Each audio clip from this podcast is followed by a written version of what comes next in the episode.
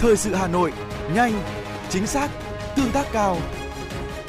Thời sự Hà Nội, nhanh, chính xác, tương tác cao.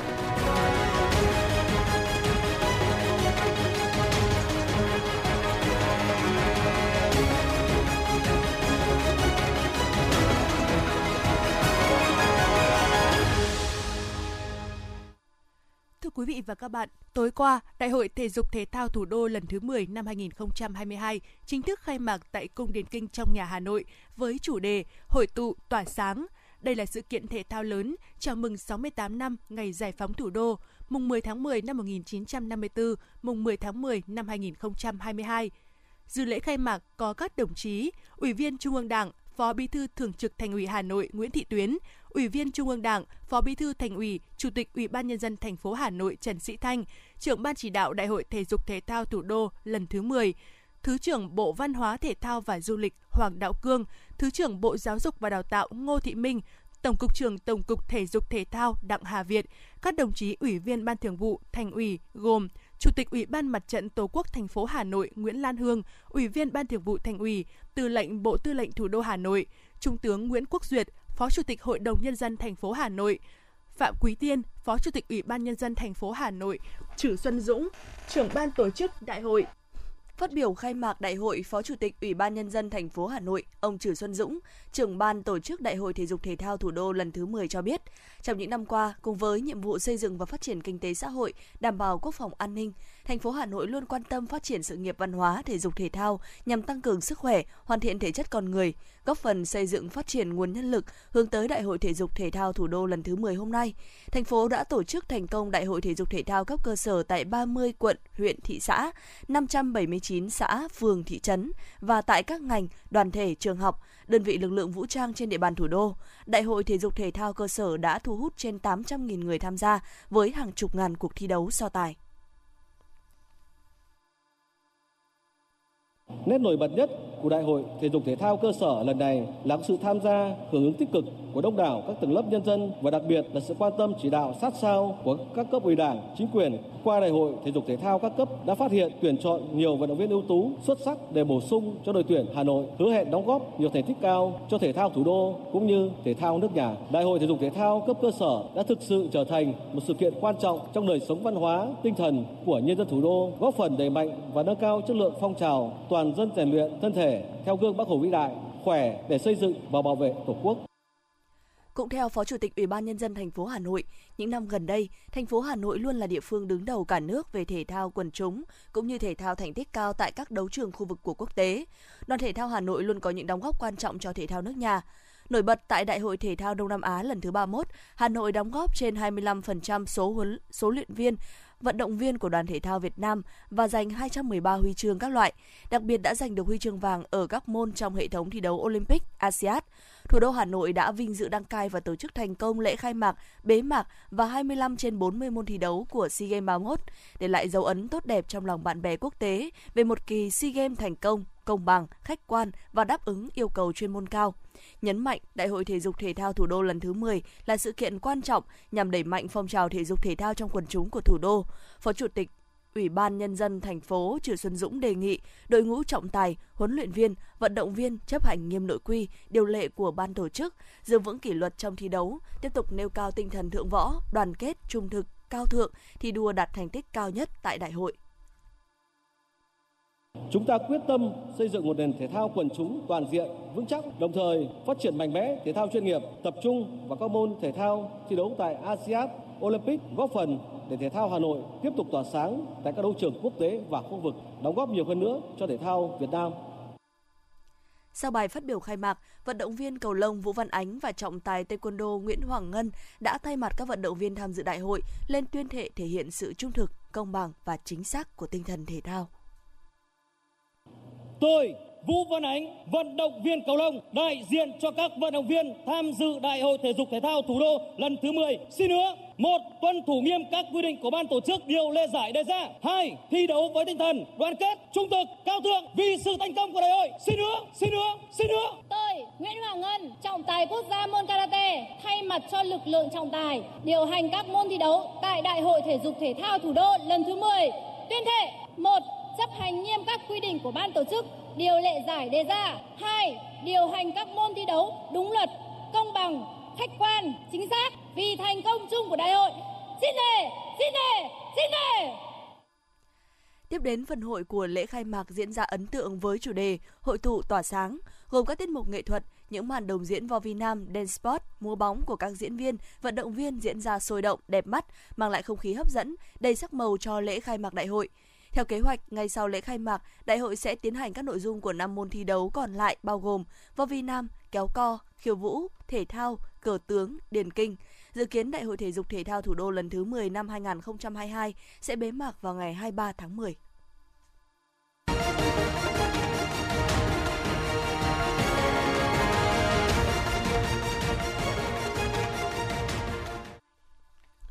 Thưa quý vị và các bạn, ngày 7 tháng 10, Bộ Thông tin và Truyền thông chính thức công bố nền tảng công cụ tìm kiếm và trình duyệt Cốc Cốc đạt tiêu chí là nền tảng số phục vụ người dân năm 2022. Nền tảng Cốc Cốc có thể tiếp tục hỗ trợ người dân sử dụng, hoàn thiện các hồ sơ đánh giá nhằm hưởng ứng ngày chuyển đổi số quốc gia mùng 10 tháng 10, góp phần thực hiện chương trình chuyển đổi số quốc gia đến năm 2025, định hướng đến năm 2030. Phản ánh của phóng viên Như Hoa.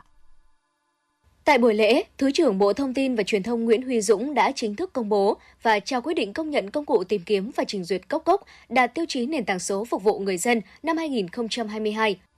Đây là minh chứng thể hiện sức mạnh công nghệ tinh thần Việt Nam trong sản phẩm của Cốc Cốc, đồng thời khẳng định Cốc Cốc là một trong những doanh nghiệp Make in Việt Nam với sản phẩm công nghệ hàng đầu do người Việt phát triển và phục vụ cho lợi ích của người Việt. Nền tảng số phục vụ người dân là chương trình do Bộ Thông tin và Truyền thông thực hiện nhằm triển khai quyết định số 578 QD BTTT với mục tiêu tìm ra những nền tảng số Việt Nam có khả năng triển khai rộng khắp và phục vụ những nhu cầu khác nhau của người dân. Theo quyết định này, để trở thành nền tảng số phục vụ người dân năm 2022, các sản phẩm công nghệ phải đạt đủ 4 tiêu chí do Bộ Thông tin và Truyền thông đề ra bao gồm tư cách pháp nhân và năng lực của tổ chức doanh nghiệp, chức năng và tính năng của nền tảng số, an toàn an ninh mạng, tiêu chí khác theo từng tình huống, nền tảng cụ thể. Trong đó ưu tiên những nền tảng có thể đáp ứng một số nhóm nhu cầu cơ bản, phổ biến của người dân như thông tin liên lạc, mua sắm, an toàn thông tin mạng.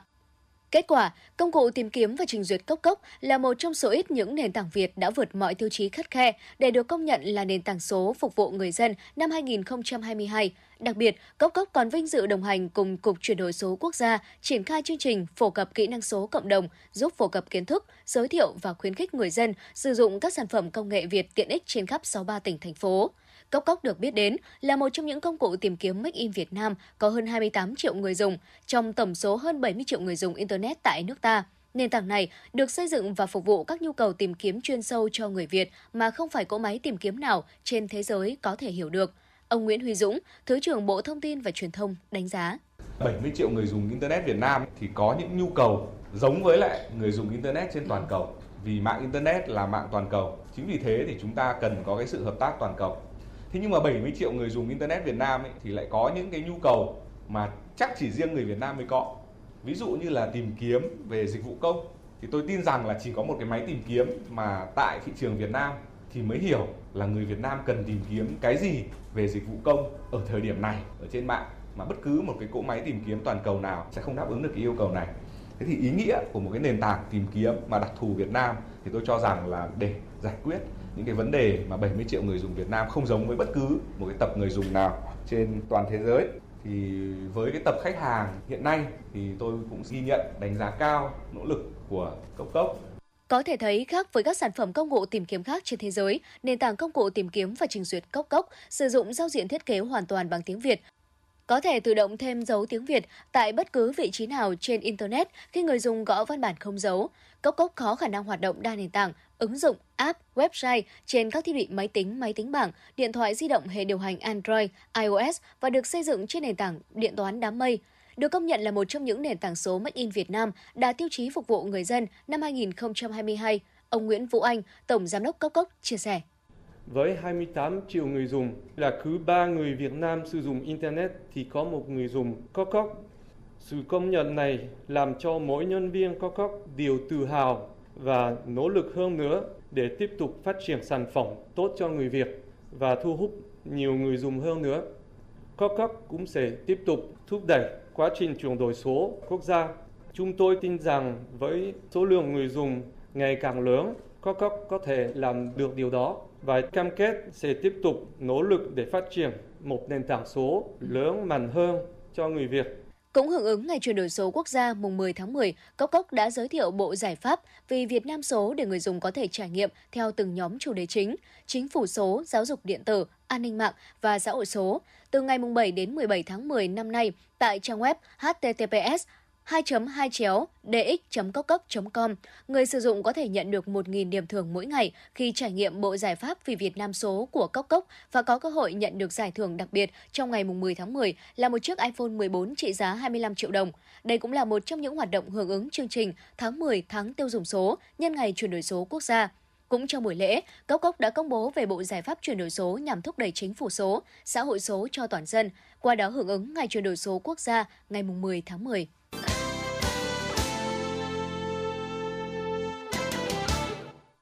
Quý thính giả đang nghe chương trình thời sự trực tiếp của Đài Phát thanh Truyền hình Hà Nội. Tiếp tục chương trình là những thông tin kinh tế. Thưa quý vị, sau khi lấy ý kiến rộng rãi trên các phương tiện thông tin đại chúng, Bộ Tài chính vừa hoàn thiện dự thảo nghị quyết của Quốc hội về giảm mức thuế tiêu thụ đặc biệt đối với xăng và thuế giá trị gia tăng đối với xăng dầu, gửi lấy ý kiến thẩm định của Bộ Tư pháp trước khi trình chính phủ trình Quốc hội có ý kiến đề nghị xem xét nghiên cứu đánh giá tác động của chính sách miễn giảm toàn bộ thuế tiêu thụ đặc biệt đối với mặt hàng xăng trong trường hợp giá xăng trên thế giới tăng cao bất thường. Bộ Tài chính cho biết, theo quy định của luật thuế tiêu thụ đặc biệt thì chỉ thuế tiêu thụ đặc biệt đối với xăng, không thu thuế tiêu thụ đặc biệt đối với dầu các loại. Mức thuế suất thuế tiêu thụ đặc biệt đối với xăng là 10%, xăng E5 là 8% và xăng E10 là 7%. Luật thuế tiêu thụ đặc biệt không quy định giảm thuế, miễn thuế đối với hàng hóa, dịch vụ thuộc đối tượng chịu thuế tiêu thụ đặc biệt, trong khi mặt hàng xăng là đối tượng phải chịu thuế. Về thẩm quyền, việc thực hiện điều chỉnh đối với thuế tiêu thụ đặc biệt thuộc thẩm quyền của Quốc hội nên phải trình Quốc hội xem xét và quyết định sẽ tăng mức chi phí vận chuyển xăng từ ngày 11 tháng 10. Theo Bộ Công Thương, việc điều chỉnh trên sẽ giúp các doanh nghiệp tăng mức chiết khấu trong hệ thống phân phối xăng dầu và giảm mức tác động vào giá xăng dầu và việc kiểm soát lạm phát của chính phủ. Bên cạnh đó, Bộ Công Thương cũng đã đề nghị Ngân hàng Nhà nước Việt Nam chỉ đạo các ngân hàng thương mại có chính sách hỗ trợ, tạo điều kiện cho các doanh nghiệp kinh doanh xăng dầu về hạn mức tín dụng, lãi suất ưu đãi nhằm giúp các doanh nghiệp kinh doanh xăng dầu giảm chi phí tài chính, tăng nguồn lực để nhập khẩu từ nước ngoài và mua xăng dầu từ nguồn sản xuất trong nước, đảm bảo đủ nguồn cung xăng dầu cho thị trường.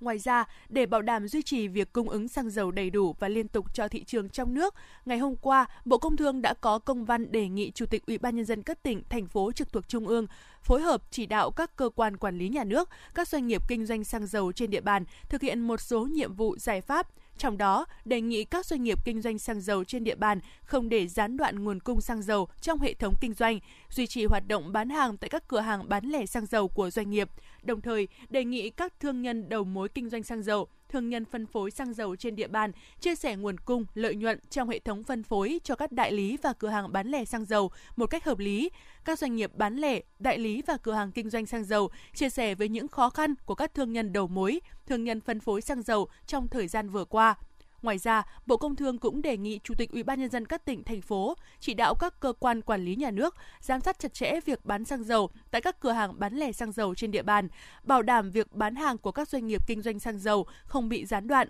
yêu cầu các doanh nghiệp kinh doanh xăng dầu trên địa bàn cam kết thực hiện nghiêm các quy định về kinh doanh xăng dầu, xử lý nghiêm các trường hợp vi phạm sẽ có 20.000 tỷ đồng vốn vay ưu đãi dành cho người lao động, công nhân để phục vụ nhu cầu chi tiêu sinh hoạt của họ. Gói hỗ trợ này vừa được Ngân hàng Nhà nước, Tổng Liên đoàn Lao động cùng với hai công ty tài chính ký kết triển khai nhằm đẩy lùi vấn nạn tín dụng đen. Đây cũng là lần đầu tiên có gói tín dụng với quy mô lớn dành riêng cho công nhân, bởi nhóm này thường bị các đối tượng cho vay nặng lãi nhắm tới, gây ra nhiều hệ lụy xã hội. Thông qua chương trình, người lao động có thể được vay với mức lãi suất thấp, chỉ bằng 50% lãi suất thị trường, với mức vay lên tới 70 triệu đồng cho các nhu cầu tiêu dùng hàng ngày. Gói vay này sẽ giúp người lao động dễ dàng tiếp cận được tới nguồn vốn vay chính thống, có thể vay trả góp từ 0% hoặc qua thẻ tín dụng nhằm giải quyết những nhu cầu tiêu dùng thiết thực của họ và gia đình, từ đó góp phần đẩy lùi tín dụng đen.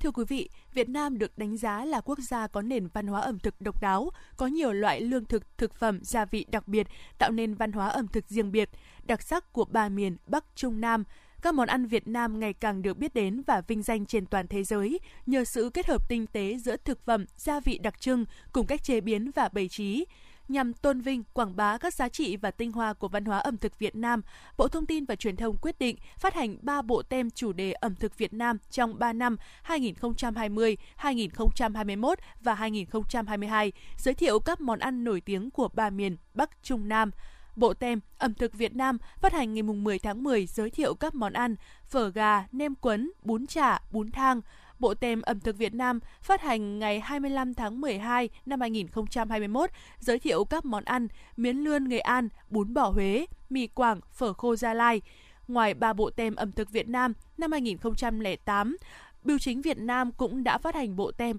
các món ăn Việt Nam gồm hai mẫu, giới thiệu món nem rán và phở bò. Tính từ đầu năm, số ca mắc sốt xuất huyết ghi nhận tại Hà Nội đã tăng gấp 4 lần so với cùng kỳ năm 2021. Ghi nhận tại Bệnh viện Nam Thăng Long, trong 2 tuần trở lại đây, có tới 30% số lượng bệnh nhân nhập viện thăm khám là mắc sốt xuất huyết. Theo các bác sĩ, phần lớn các ca bệnh đều trong tình trạng nặng và phải nhập viện điều trị. Còn tại Bệnh viện Đa khoa Đức Giang, số lượng bệnh nhi sốt xuất huyết cũng gia tăng rõ rệt. Nhiều trẻ có biểu hiện nặng như sốt cao, tiểu cầu giảm thấp. Các bác sĩ khuyến cáo khi thấy trẻ sốt cao, gia đình cần đưa tới cơ sở y tế để loại trừ những bệnh nhiễm trùng thông thường, đặc biệt là sốt xuất huyết. Theo thống kê, tính từ đầu năm, Hà Nội đã ghi nhận hơn 4.700 ca mắc sốt xuất huyết. Các bác sĩ khuyến cáo, khi người bệnh mắc sốt xuất huyết, đặc biệt là trẻ nhỏ, gia đình cần theo dõi chặt chẽ các dấu hiệu bệnh. Nếu trẻ sốt cao trên 2 ngày, kèm với các dấu hiệu như đau bụng, tay chân lạnh, bỏ ăn, cần đưa người bệnh tới cơ sở y tế kịp thời để được chẩn đoán và điều trị.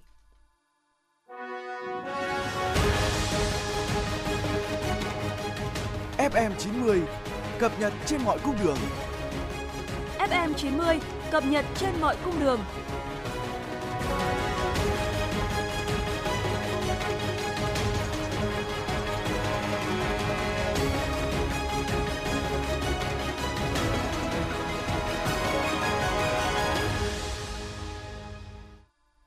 Thưa quý vị, chiều qua, Viện Quy hoạch Xây dựng Hà Nội, Ủy ban nhân dân huyện Mê Linh và Ủy ban nhân dân huyện Đông Anh tổ chức công bố bản giao chỉ giới đường đỏ tuyến đường nối từ đường Võ Văn Kiệt đến đường Vành Đai 4 vùng thủ đô Hà Nội tỷ lệ 1 trên 500. Theo quyết định số 3017 của Ủy ban nhân dân thành phố Hà Nội, được Phó Viện trưởng Viện Quy hoạch Xây dựng Hà Nội Nguyễn Đức Hùng công bố tại hội nghị, tuyến đường nối từ đường Võ Văn Kiệt đến đường Vành Đai 4 dài khoảng 9 km, đi qua địa bàn các xã Văn Khê, Tráng Việt, Tiền Phong, Mê Linh, huyện Mê Linh và xã Kim Trung, huyện Đông Anh. Tuyến đường có điểm đầu giao với đường Vành Đai 4, điểm cuối giao với đường Võ Văn Kiệt. Tuyến đường có thiết kế bề rộng mặt cắt ngang 48 58,35 m, bao gồm đoạn từ đường vành đai 4 đến đê Tà Hồng và đoạn từ đê Tà Hồng đến đầm Tiền Phong có mặt cắt ngang 48 m, lòng đường 2 x 15 m với 8 làn xe, dài phân cách giữa 2 m, vỉa hè 2 x 8 m. Tuyến đường đi trùng đê Tả Hồng qua khu vực đền thờ Hai Bà Trưng có mặt cắt ngang 56,55 đến 58,35 m, lòng đường trên đê mặt đê 15 m, lòng đường dưới chân đê 15 m, vỉa hè phía ngoài đê 3 m, vỉa hè đường chân đê phía dân cư 8,5 m và phần ta luy đê ở giữa rộng khoảng 15,05 đến 16,85 m vị trí tuyến đường nối từ đường Võ Văn Kiệt đến đường Vành Đai 4 vùng thủ đô Hà Nội, đoạn qua địa bàn hai huyện Mê Linh và Đông Anh. Phó Chủ tịch Ủy ban nhân dân huyện Mê Linh Trần Thanh Hoài cho biết, huyện Mê Linh giao các ban ngành ra soát đề xuất việc lập quy hoạch chi tiết hai bên tuyến đường. Các xã Văn Khê, Tráng Việt, Tiên Phong, Mê Linh tập trung tuyên truyền, tạo sự đồng thuận trong nhân dân địa phương, bàn giao mặt bằng xây dựng tuyến đường, quản lý đất đai, không để xảy ra vi phạm trật tự xây dựng, lấn chiếm, chia tách, gây biến động các thửa đất trên địa bàn tuyến đường đi qua và phạm vi ảnh hưởng của tuyến đường. Thưa quý vị, từ đầu năm đến nay đã có khoảng 4.000 vụ tai nạn lao động, làm gần 400 người thiệt mạng và hơn 800 người bị thương nặng, gấp đôi so với năm 2021. Theo ghi nhận tại một công trường, trong số 150 lao động đang làm việc tại đây, phần lớn trả lời đúng những câu hỏi về an toàn lao động. Thế nhưng lúc làm việc, một số người không mang bảo hộ, nhiều người không đeo dây bảo hiểm khi làm việc trên cao, họ chỉ đeo khi thấy nguy hiểm. Tại công trường có rất nhiều nguy cơ mất an toàn như vật liệu vứt ngổn ngang, các lỗ thủng không có rào chắn hoặc chỉ đậy sơ sài, thang máy không khóa, vận thăng đi hở, cửa thang máy chờ không chắn kỹ, trong khi cán bộ phụ trách an toàn ở đây vẫn khẳng định lao động được tập huấn đầy đủ vào công trường an toàn. Tại các công trình, rất nhiều nhà thầu phụ, nhóm thầu phụ chỉ thuê lao động theo thời vụ, không mua bảo hiểm xã hội mà chỉ mua loại bảo hiểm tai nạn. Qua kiểm tra 30 công trình cho thấy nhiều đơn vị không huấn luyện về an toàn lao động cho công nhân hoặc chỉ huấn luyện qua loa, không thực hiện đúng nguyên tắc trong quy chuẩn xây dựng. Tai nạn lao động trong xây dựng không chỉ do vi phạm những quy tắc an toàn mà còn do sai sót trong thiết kế của các công trình.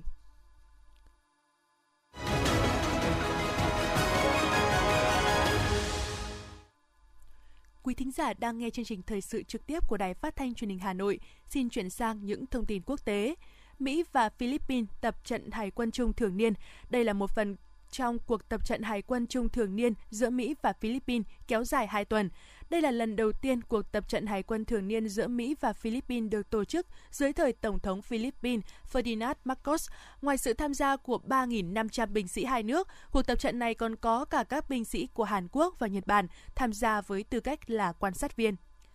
Dự trữ ngoại hối của Nhật Bản tính đến cuối tháng 9 là 1.240 tỷ đô la Mỹ, giảm 54 tỷ đô la Mỹ so với một tháng trước đó. Nhật Bản là quốc gia có dự trữ ngoại hối lớn thứ hai thế giới sau Trung Quốc. Nguồn dự trữ khổng lồ này mang lại chỉ số tín dụng cao và môi trường thuận lợi cho nền kinh tế. Tuy nhiên, sau quyết định can thiệp vào thị trường ngoại hối để chặn đà giảm giá của đồng yen, dự trữ ngoại hối của nền kinh tế số 3 thế giới đã giảm mạnh. Nguồn dự trữ này có thể còn giảm thêm khi nhiều khả năng chính sách can thiệp thị trường ngoại hối vẫn sẽ được Nhật Bản tiếp tục thực hiện lực lượng chức năng Tây Ban Nha phối hợp với cảnh sát Catalan và cơ quan cảnh sát châu Âu Europol đã triệt phá mạng lưới chuyên làm giả các tờ mệnh giá 500 euro này. Tổng cộng 12 đối tượng tình nghi liên quan trực tiếp đã bị bắt giữ, trong đó một nghi phạm nắm vị trí quan trọng trong đường dây in và phân phối tiền giả. SpyX Inc., một công ty y tế chuyên về giai đoạn lâm sàng vừa công bố kết quả đột phá đầu tiên trong nghiên cứu lâm sàng ở trẻ em bị bại não. Kết quả cho thấy, trong quá trình vật lý trị liệu đã cải thiện chức năng vận động cảm giác tự nguyện ở 16 trẻ thuộc nhiều độ tuổi và mức độ nghiêm trọng khác nhau của căn bệnh này. Được biết, cơ quan này đang xin cơ quan quản lý thực phẩm và dược phẩm Mỹ FDA cấp phép sử dụng liệu pháp này vào năm sau hành khách đến từ Uganda sẽ được chuyển đến một trong năm sân bay của Mỹ theo chỉ định nhằm sàng lọc Ebola bắt buộc. Năm sân bay của Mỹ gồm sân bay John Kennedy International, Newark Liberty International, Hart-Five-Jackson Atlanta International, Chicago O'Hare International hoặc Washington DC Dulles International. Trung tâm Kiểm soát và Phòng ngừa Dịch bệnh, Bộ An ninh Nội địa, Cơ quan Hải quan và Bảo vệ Biên giới Mỹ đang bổ sung các biện pháp kiểm dịch mới đối với Ebola tại các sân bay này. Ngày 7 tháng 10, nhà chức trách Ấn Độ cho biết ít nhất 19 nhà leo núi được xác nhận là đã tử vong sau khi một trận tuyết lở diễn ra ở dãy Himalaya. Thời tiết xấu đã cản trở các nỗ lực trong ngày thứ tư triển khai chiến dịch tìm kiếm và cứu hộ. Cảnh sát, cơ quan quản lý thảm họa địa phương và lực lượng không quân Ấn Độ đã được huy động để hỗ trợ nỗ lực tìm kiếm, với 32 người đã được giải cứu thành công bất chấp tuyết và mưa. New South Wales và Victoria, hai bang đông dân nhất của Australia, đang chuẩn bị ứng phó với những trận mưa lớn dự kiến sẽ diễn ra vào cuối tuần này. Theo cảnh báo mới nhất từ cơ quan khí tượng Australia, bắt đầu từ tối ngày 7 tháng 10, hệ thống thời tiết cực đoan sẽ gây mưa trên diện rộng ở phía đông bang New South Wales và miền bắc bang Victoria, có khả năng dẫn đến lũ lụt ven sông. Hệ thống thời tiết cực đoan cũng có khả năng ảnh hưởng đến các vùng của khu vực hai bang Queensland và Tasmania trước khi tan vào ngày 10 tháng 10.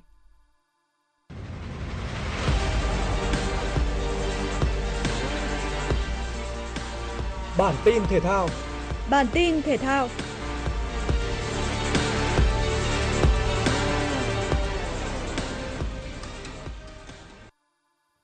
Trên bảng xếp hạng thế giới mới nhất do Liên đoàn Cầu lông Thế giới công bố, tay vợt số 1 Việt Nam Nguyễn Thùy Linh đã tăng 2 bậc xếp hạng 5-6 thế giới.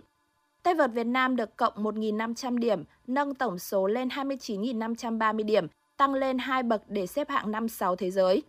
Nếu cộng thêm số điểm tích lũy từ chức vô địch các giải quốc tế Bỉ và Việt Nam Open, chắc chắn thứ hạng của tay vợt đội tuyển cầu lông Đồng Nai sẽ tăng thêm nữa. Trong khi đó, một tay vợt nữ khác của Việt Nam là Vũ Thị Trang cũng nhảy vọt 147 bậc để vươn lên xếp hạng 141 thế giới với 11.870 điểm. Ở trận bán kết một giải Futsal châu Á 2022, Nhật Bản và Uzbekistan đã cống hiến cho khán giả những phút giây rượt đuổi hấp dẫn. Uzbekistan là đội có bàn mở tỷ số do công của Camroet. Sang hiệp 2, Nhật Bản nỗ lực tấn công và ghi liên tiếp hai bàn thắng do công của Oliveira và Kanazawa để lội ngược dòng giành chiến thắng 2-1 và quyền vào chơi trận chung kết. Tại trận bán kết 2, Iran thể hiện sự vượt trội trước Thái Lan. Ngay từ giây thứ 48, Tayebi đã dứt điểm hiểm hóc mở tỷ số trận đấu. Trong hiệp 2, lần lượt Derakhshani và Oblakobat mỗi người ghi cú đúp để giúp Iran ấn định chiến thắng 5-0. Về kết quả này, Iran và Nhật Bản sẽ là hai đội tranh tài ở trận chung kết tranh chức vô địch giải Futsal châu Á 2022. Còn Thái Lan cùng Uzbekistan sẽ đá trận tranh hạng 3. Hai trận đấu cuối cùng của giải Futsal châu Á 2022 sẽ diễn ra vào tối và đêm ngày 8 tháng 10. Dan Medvedev được xếp làm hạt giống số 2 tại giải quần vợt Astana mở rộng và anh cho thấy mình chưa gặp bất kỳ khó khăn nào. Ở vòng 2, tay vợt người Nga gặp Emil Rusuvari. Sự lấn lướt được Medvedev thể hiện trong cả trận và anh có chiến thắng dễ dàng sau 2 set với các tỷ số lần lượt là 6-3 và 6-2. Tại tư kết tay vợt người Nga sẽ gặp Roberto Bautista Agut. Một tay vợt đáng chú ý khác là Novak Djokovic cũng đã tỏ ra vượt trội trước tay vợt trẻ hơn mình 8 tuổi là Potik van der Zandschap. Hạt giống số 4 thắng tay vợt người Hà Lan 6-3 ở set 1 và 6-1 trong set 2 để tiến vào tứ kết. Tại đây, Nole sẽ so tài với Karen Khachanov, đối thủ mà anh từng phải nhận thất bại tại chung kết Paris Master 2018.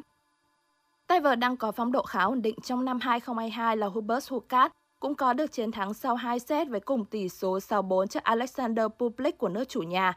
Hạt giống số 7 sẽ có một trận đấu không dễ dàng tại tứ kết khi phải gặp Stefano Tsitsipas. Tin cảnh báo rông tố, lốc xét, mưa đá và mưa lớn cục bộ trên khu vực nội thành Hà Nội. Thưa quý vị, phân tích trên ảnh mây vệ tinh, ảnh radar thời tiết, định vị xét trong những giờ qua cho thấy khu vực Trương Mỹ, Ứng Hòa, thị xã Sơn Tây của thành phố Hà Nội đang có mưa rào và rông. Trong khoảng 30 phút đến 3 giờ tới, mây đối lưu tiếp tục duy trì, gây mưa rào và rông. Cục bộ có mưa to cho các khu vực kể trên và có khả năng lan sang các quận huyện khác như Cầu Giấy, Hai Bà Trưng, Hoàng Mai, Thanh Trì, Hà Đông, Đống Đa, Hoàn Kiếm, Ba Đình. Trong cơn mưa một vài nơi có thể xuất hiện rông kèm theo gió mạnh.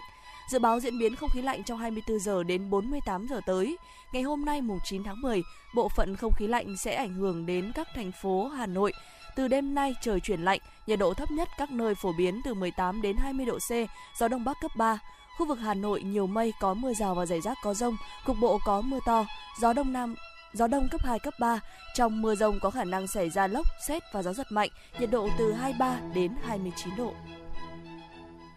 Quý vị và các bạn vừa nghe chương trình thời sự của Đài Phát thanh Truyền hình Hà Nội, chỉ đạo nội dung Nguyễn Kim Khiêm, chỉ đạo sản xuất Nguyễn Tiến Dũng, tổ chức sản xuất Quang Hưng, chương trình do biên tập viên Nguyễn Hằng, phát thanh viên Hồng Hạnh Thúy Hằng và kỹ thuật viên Mạnh Thắng thực hiện. Hẹn gặp lại quý vị trong chương trình thời sự 11 giờ trưa nay. Thân ái chào tạm biệt.